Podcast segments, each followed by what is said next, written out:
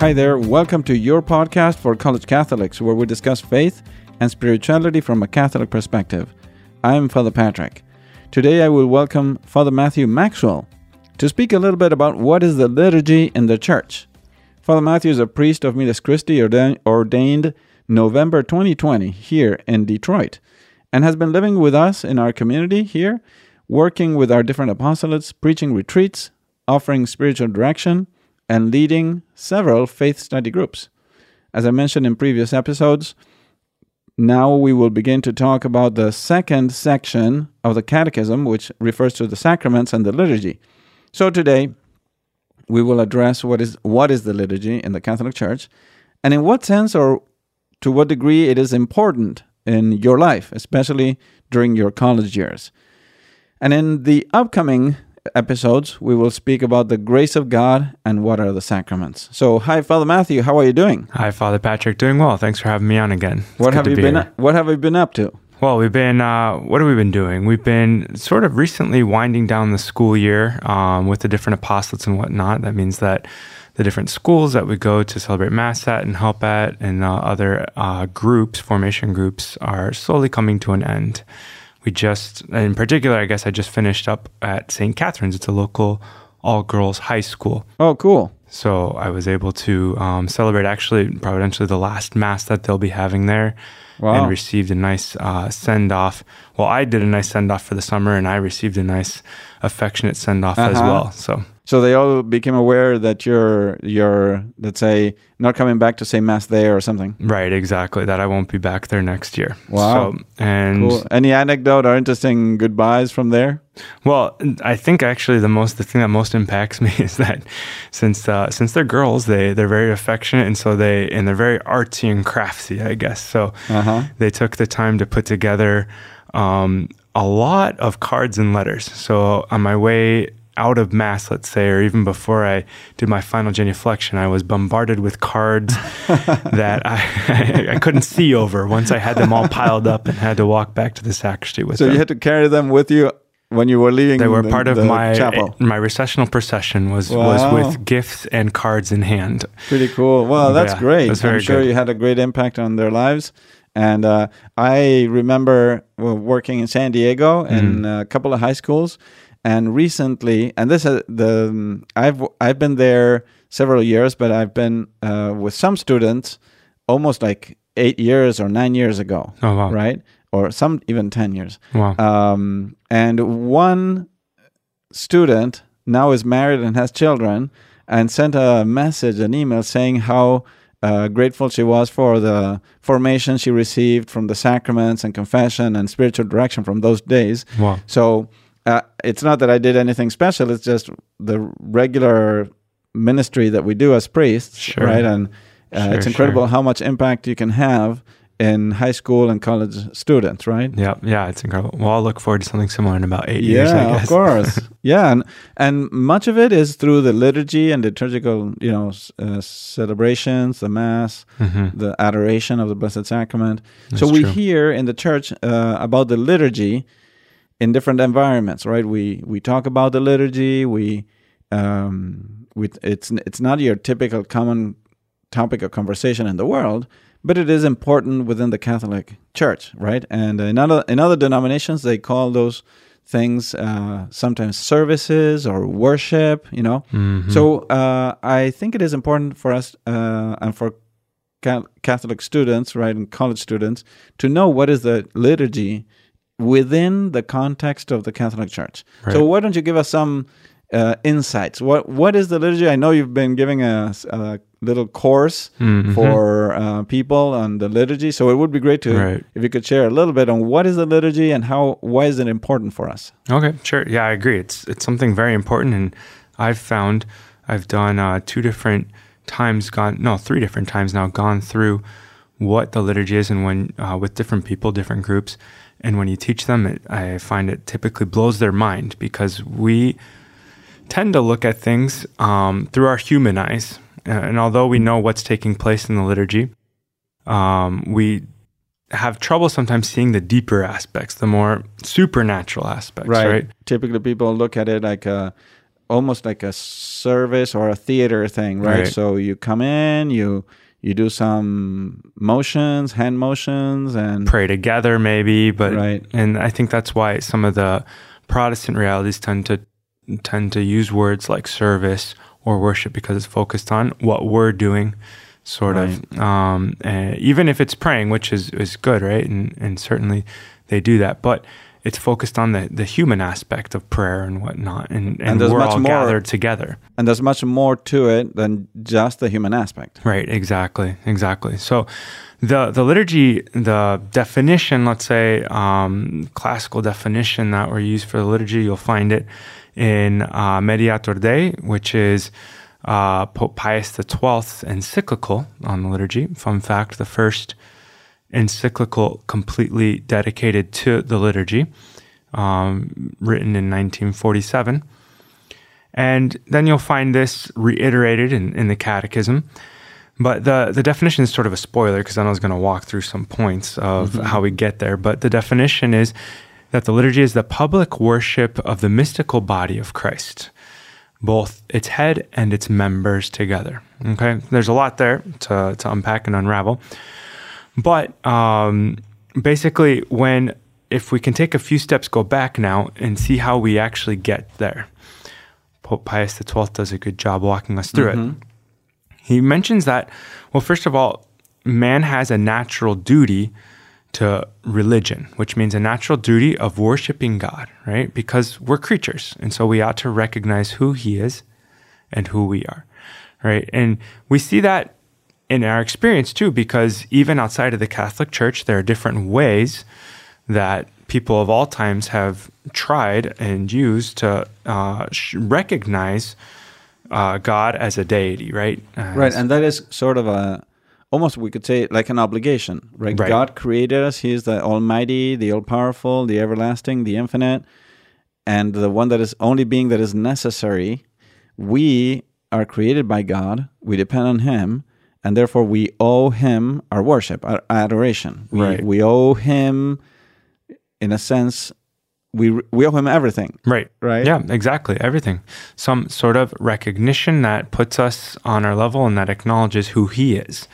Right. And the interesting thing that uh, Pope Pius XII says is that that's something that's due to God not only by each individual giving God worship in that way, but also by communities, by groups, by society and whatnot. Why? Right. Because society too, communities are things that are creatures of God. And so if that's a it's a fundamental tendency of the human person to gather together. And so that too ought to have its moments where God is recognized, where that reality, uh, social aspect of man's life, right. Right. is directed to God. Right. Sorry to to a footnote. It reminds me of I don't know if you you know who Messi is. It's a, he's a football player. Oh, I do. Soccer player. Happens to be sorry. Argentinian. Right. Just- he's from Argentina. Oh, that's but he plays. He played for a long time in Spain in Barcelona, and now he plays for Paris Saint Germain. Is a you know a very good uh, soccer team, and uh, so he is considered the goat of the goats of the goats of all time. Right. So the greatest of all time in Father, soccer. what's a goat? Right, greatest of all time. Oh, okay. Gosh, I'm out of date on my lingo. Okay, gotcha. Yeah, so um, so that's why the goat. Uh, sometimes they they do like a chin motion to say he's the Ah, goat. Okay, gotcha. Um, anyway, but the point is that when he scores some spectac, sometimes he has scored spectacular goals, um, Right. and all the people, all the stadium together does like a worship motion, Mhm, like mhm. you're the best, you're you're a deity or something. hmm And it's interesting because not that that's a liturgical reality, but it, it has to do with it in the sense that you what you just said. We want to come together to worship, to recognize something great, right? So when we're talking about God, we have to come together. It is natural in society and human beings to come together to worship God because we do that with soccer players and we do that with uh, Brady, Tom Brady, and the, he's the goat of football you know, in Yeah, yeah. America. Yep, exactly. And that's actually um, not the precise example, but that's the kind of thing that Pope Pius XII was getting at, right? Right. um, with the fact that it's something common to all humans. It's part of human nature. Right. Um, and then it's interesting though because he takes it a, a step further, saying that okay, well, once divine revelation begins, that is in the Old Testament, and God starts revealing Himself little by little in different ways, and uh, speaking to the patriarchs and giving them indications and directions.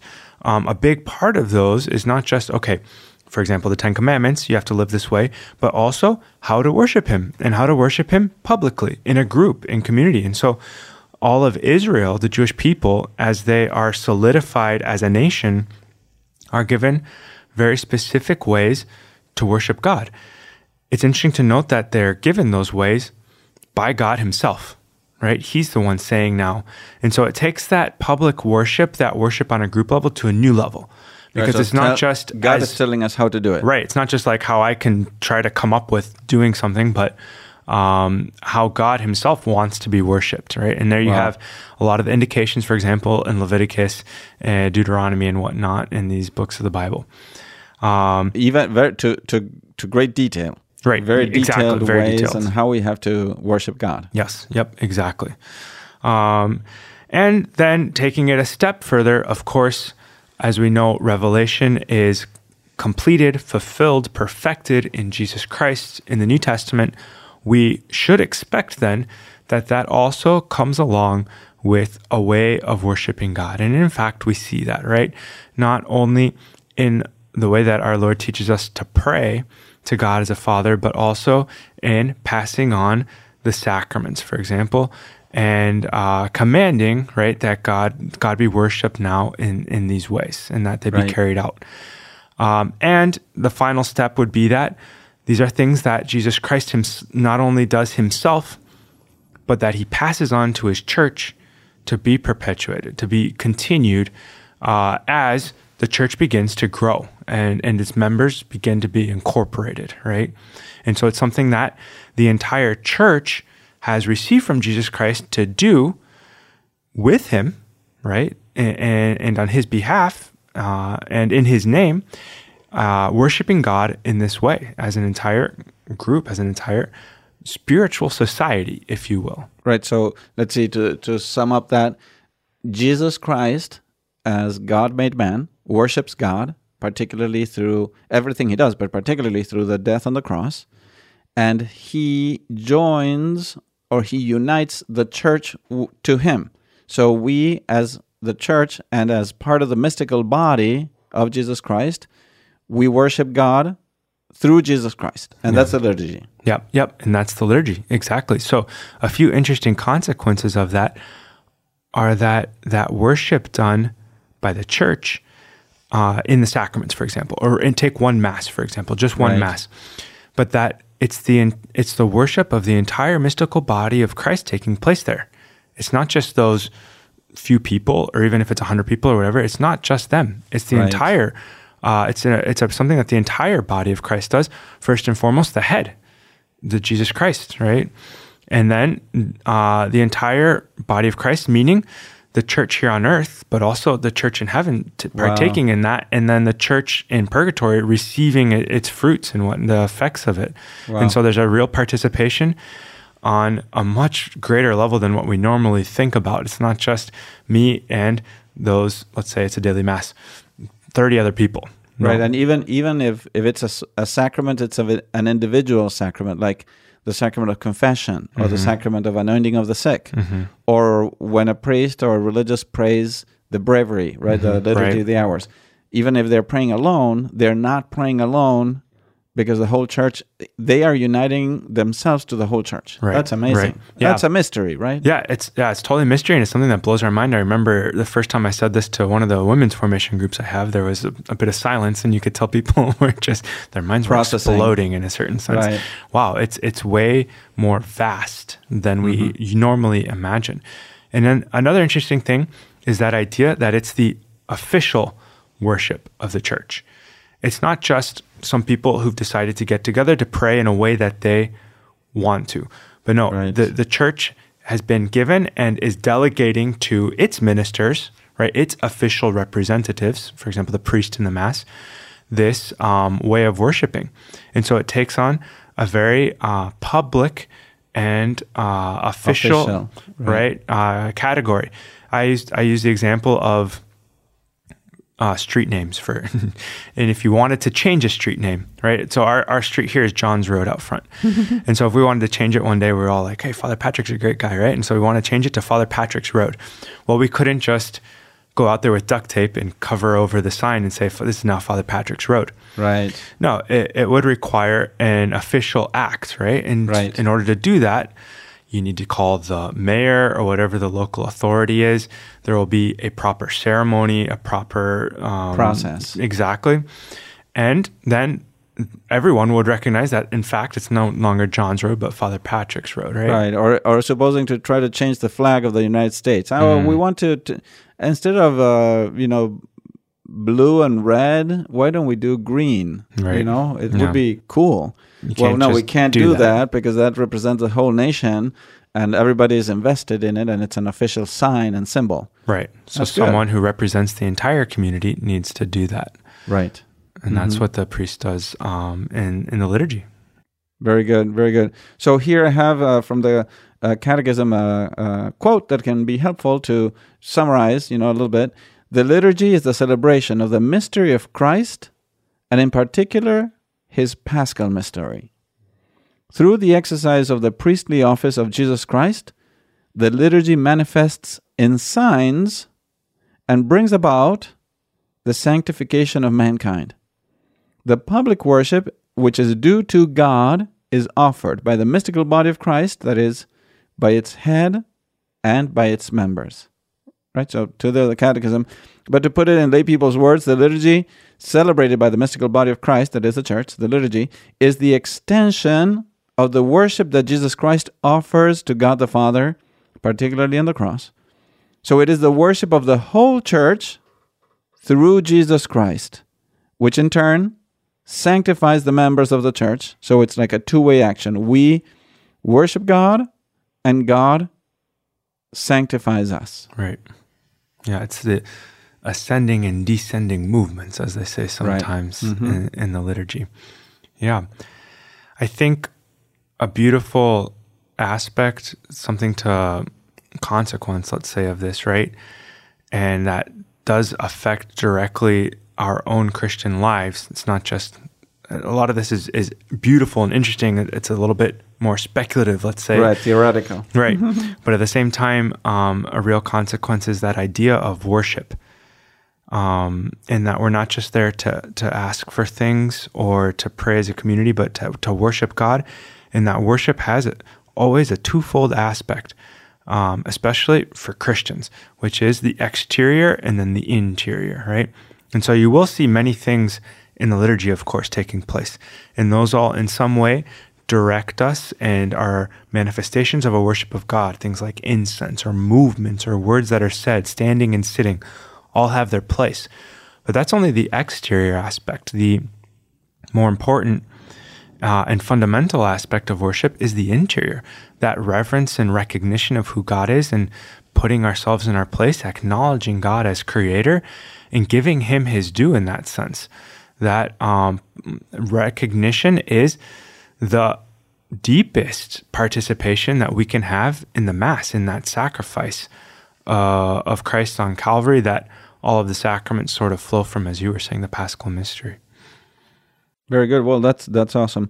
And regarding that that you were saying that twofold process of movement, there's another short text of the Catechism I could I'd like to read. Uh, it's helpful to read those official statements of the Church. You know, it says in Catechism in number so the compendium of the Catechism number two nineteen. It says the liturgy, as a sacred action par excellence, is the summit to which the activity of the Church is directed and it is likewise the font from which all her power flows.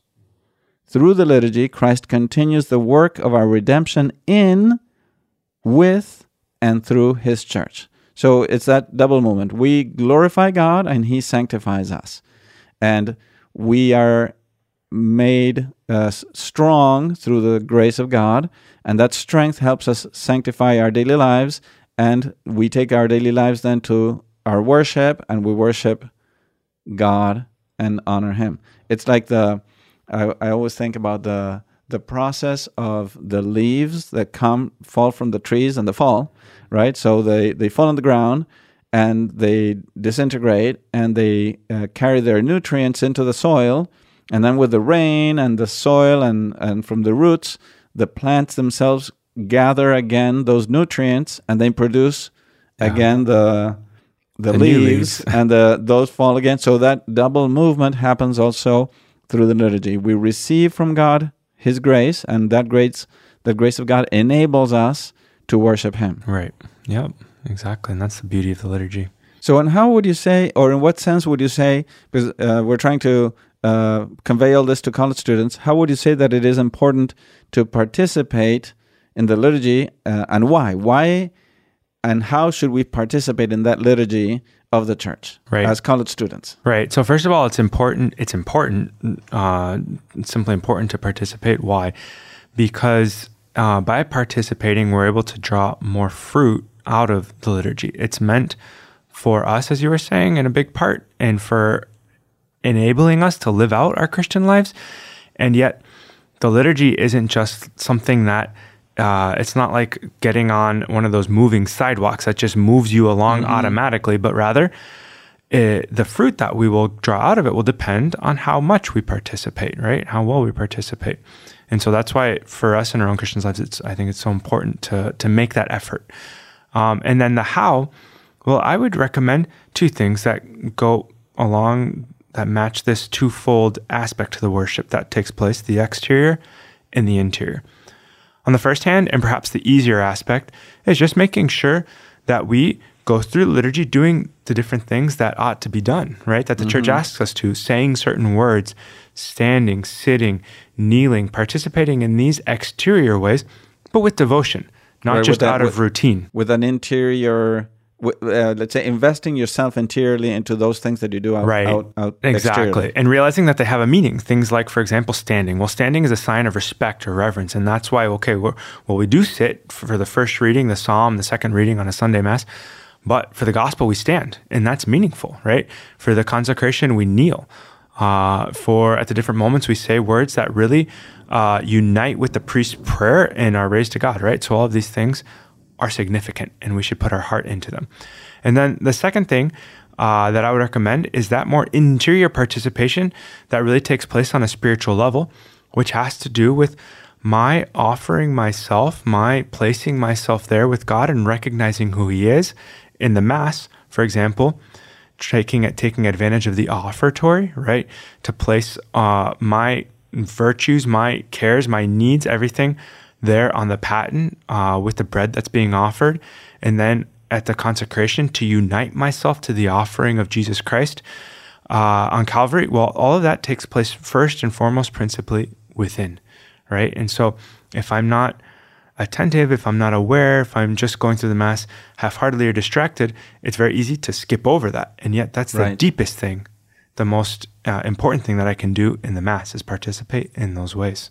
Very good. Well, uh, we'll mm, probably, most probably, surely, let's say, uh, talk about these things more uh, as we address the different uh, sacraments themselves.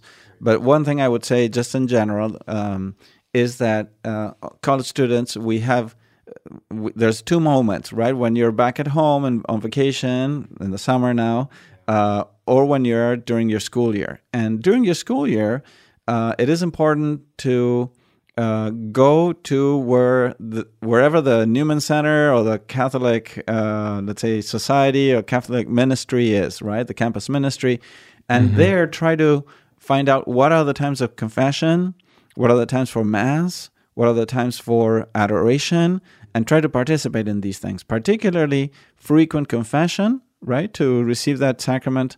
Uh, which is sanctifying, which helps helps me uh, let's say, get the uh, forgiveness for my sins and also strength to be a better person. The Holy Mass, which by which we glorify God in the most perfect way, because it's with Jesus Christ that we do it, and then through adoration, right? To find times where I can go to the chapel where Jesus is in the Blessed Sacrament, and adore Him there um, and do a time of meditation or lectio divina, whatever, you know, uh, just spend time with Jesus and visiting Him. Mm-hmm. I think those things are useful, yeah. right? I don't know if you totally. have any experience from you when you were in college, how, uh, what you did to participate in the liturgy. Yeah, per, uh, exactly what you were saying. In my case, I was on a on a very small college campus, so it, it made it very easy. There was like three masses a day. Oh wow! Um, but one thing, and you know wh- where it was because there was only one place, right? exactly. One thing that's nice too is eh, when you f- find those that Catholic group, those Catholic friends, that leaning on other people, right, and following their example, you'll find people who are very uh, enthusiastic about going to mass often and whatnot, and so trying to hook into that momentum, let's say, or that that right. excitement uh, is encouraging for oneself, right? And so I find my I found myself um, although my family was in the habit of going to daily mass, I found myself even at college being able to pick that, uh, keep that habit up, let's say, because I had so many friends that were going to daily mass. Right. And that's really encouraging. That's awesome. Well, Father Matthew, thank you so much for sharing all your wisdom with us. Uh, God willing, we'll have you again next week, uh, and we will be able to talk about grace, sanctifying grace, the grace of God, how it helps us, and uh, also what you think about the sacraments and how they are important for for us men uh, and women in college and any other insights that you may want to share with us. Sounds to, good. Thanks for having me. Yeah, my pleasure. Um, it's great to have you here. Yeah, always. And um, so, to all those who are listening, thank you for sharing your time with us today. Uh, if you liked this uh, episode and the content we're offering, and you'd like to encourage others to listen as well, please do leave a review in Apple Podcasts and uh, make sure you rate this podcast show in Spotify. And if you have any questions or comments on this or, or any other episode, don't hesitate to email me at info at forcollegecatholics.org and I'd love to hear from you. And also, if you want to email Father Matthew, also email us there and I'll forward him your question. So, thanks for listening. May God bless you, and we will see you next time.